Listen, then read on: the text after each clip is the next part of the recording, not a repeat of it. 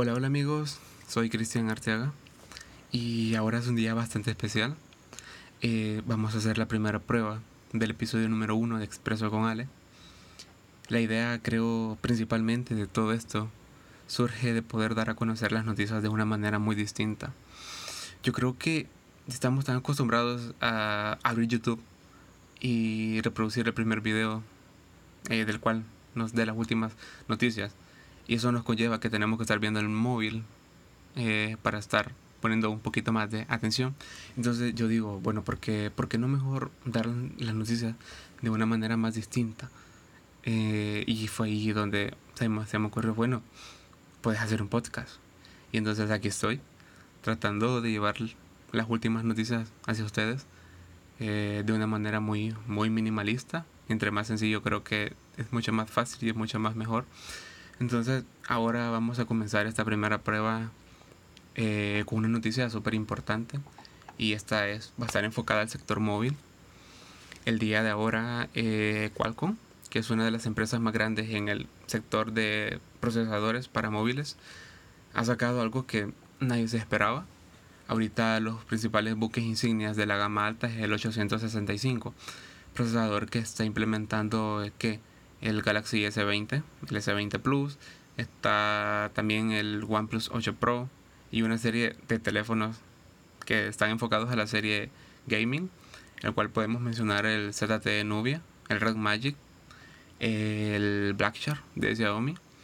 Entonces ahora Qualcomm dijo, bueno, ya tenemos un buque insignia para la serie 800, entonces vamos a sacar un buque insignia para la gama media.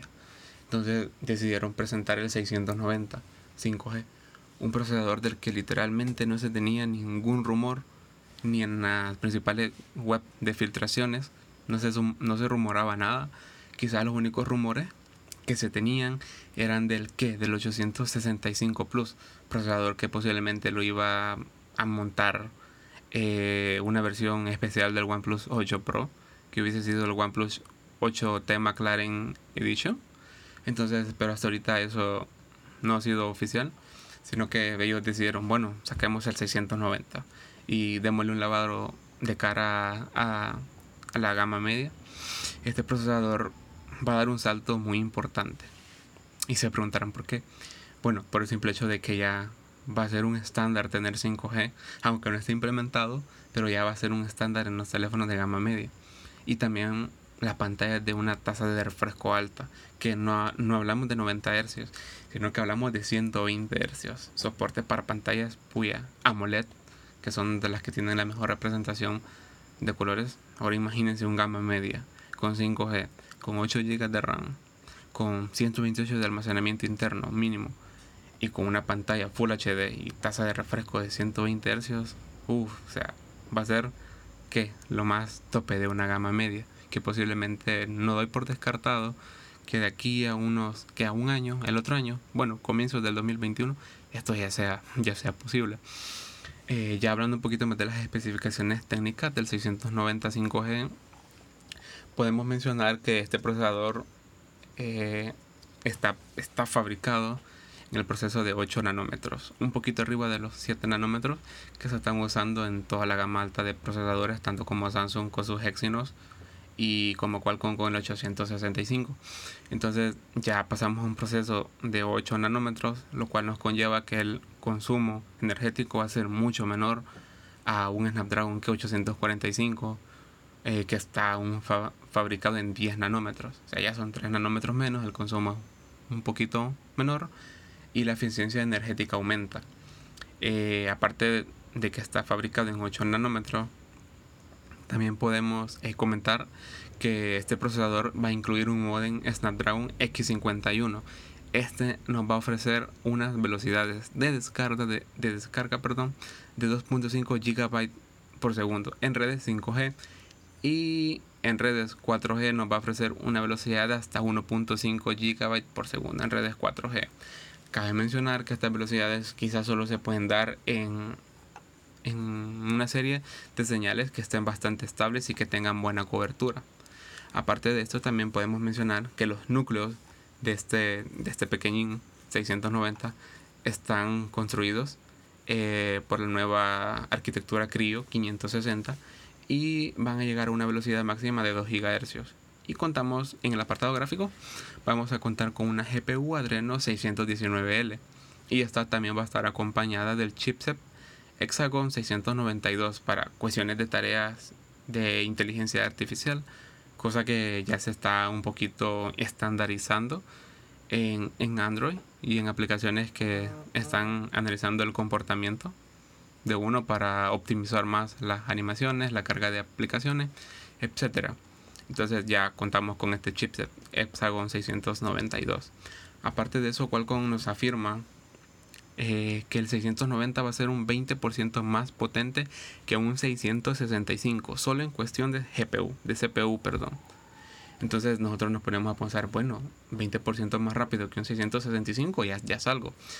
Cabe destacar también que el 665 fue un procesador no muy aceptado por la comunidad, porque prácticamente era un 660 pero con un poquito más de velocidad, cuestiones que en bastante benchmark se dieron resultados raros, porque el 660 daba mejores resultados que un 665.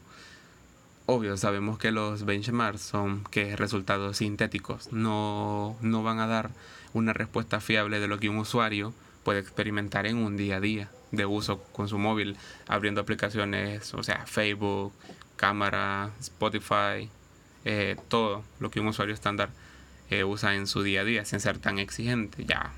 Ya si hablamos de juegos, pues ya la cosa cambia.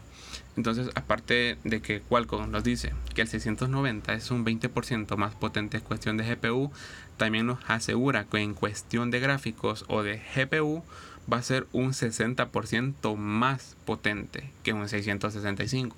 Ahí la diferencia sí es más notable, porque el 665, a pesar de que la mayoría de títulos que estaban en la Play Store los corría sin problema alguno, pero ya un rendimiento, un 60%, ya nos ofrece que juegos competitivos o de shooter como PUBG Mobile ya lo va a correr quizás en la calidad HDR y una tasa de refresco baja o tasa de refresco media o extrema, ahí a cuestiones de las configuraciones de los usuarios.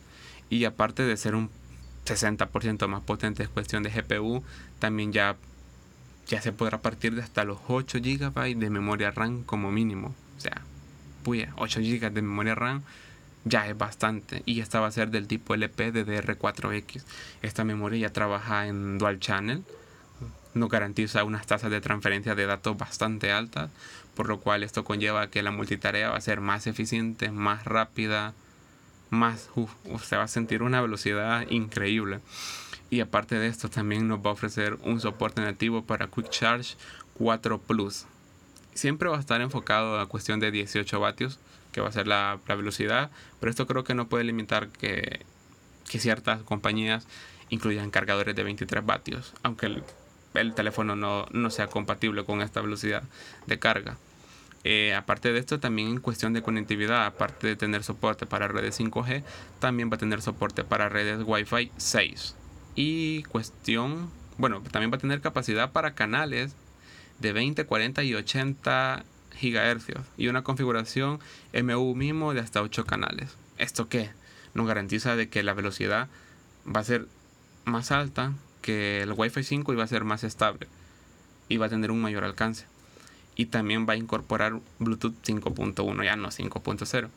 Y algo bueno para los amantes del audio, o que les gusta estar escuchando música, es que también va a ser compatible con la tecnología de Qualcomm True Wireless.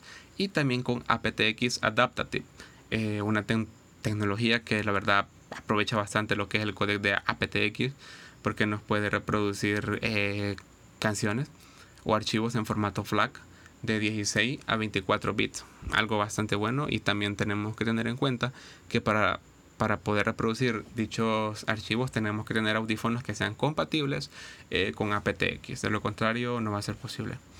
Y en cuestión, ya hablando un poquito más de multimedia, que es lo que interesa, de fotografía y video, este procesador va a soportar cámaras de hasta 192 megapíxeles. Y esto gracias al sensor Spectra 335L, el cual va a ser el encargado de dar este soporte para 192 megapíxeles.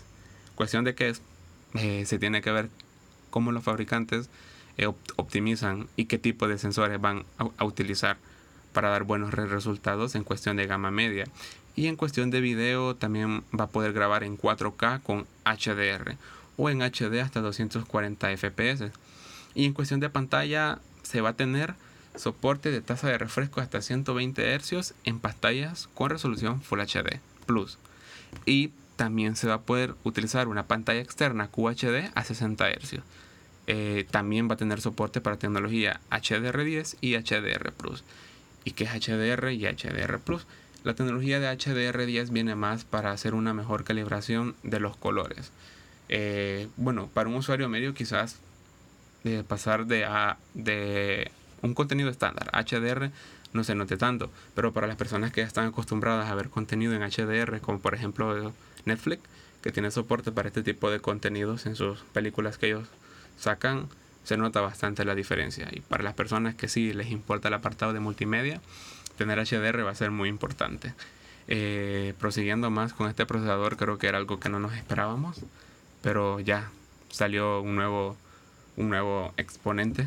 A ver qué nos pone Mediatek en la mesa para hacerle competencia a este 690, ya que va a ser un rival, va a ser bastante consumido en el sector de la gama media. No sabemos, posiblemente Xiaomi sea una de las primeras compañías en implementarlo en algunos de sus dispositivos. De ahí quizás salga Oppo o Realme. Tenemos que esperar de aquí a finales de año qué nos va a deparar este 690. Esta ha sido la primera prueba del primer episodio de podcast de Expreso con Ale. Espero les haya gustado. Vamos a estar de aquí creo que una semana, voy a estar lanzando la segunda prueba para de ahí ya hacer el primer episodio oficial. Espero les haya gustado, amigos. Tengan una feliz noche y descansen.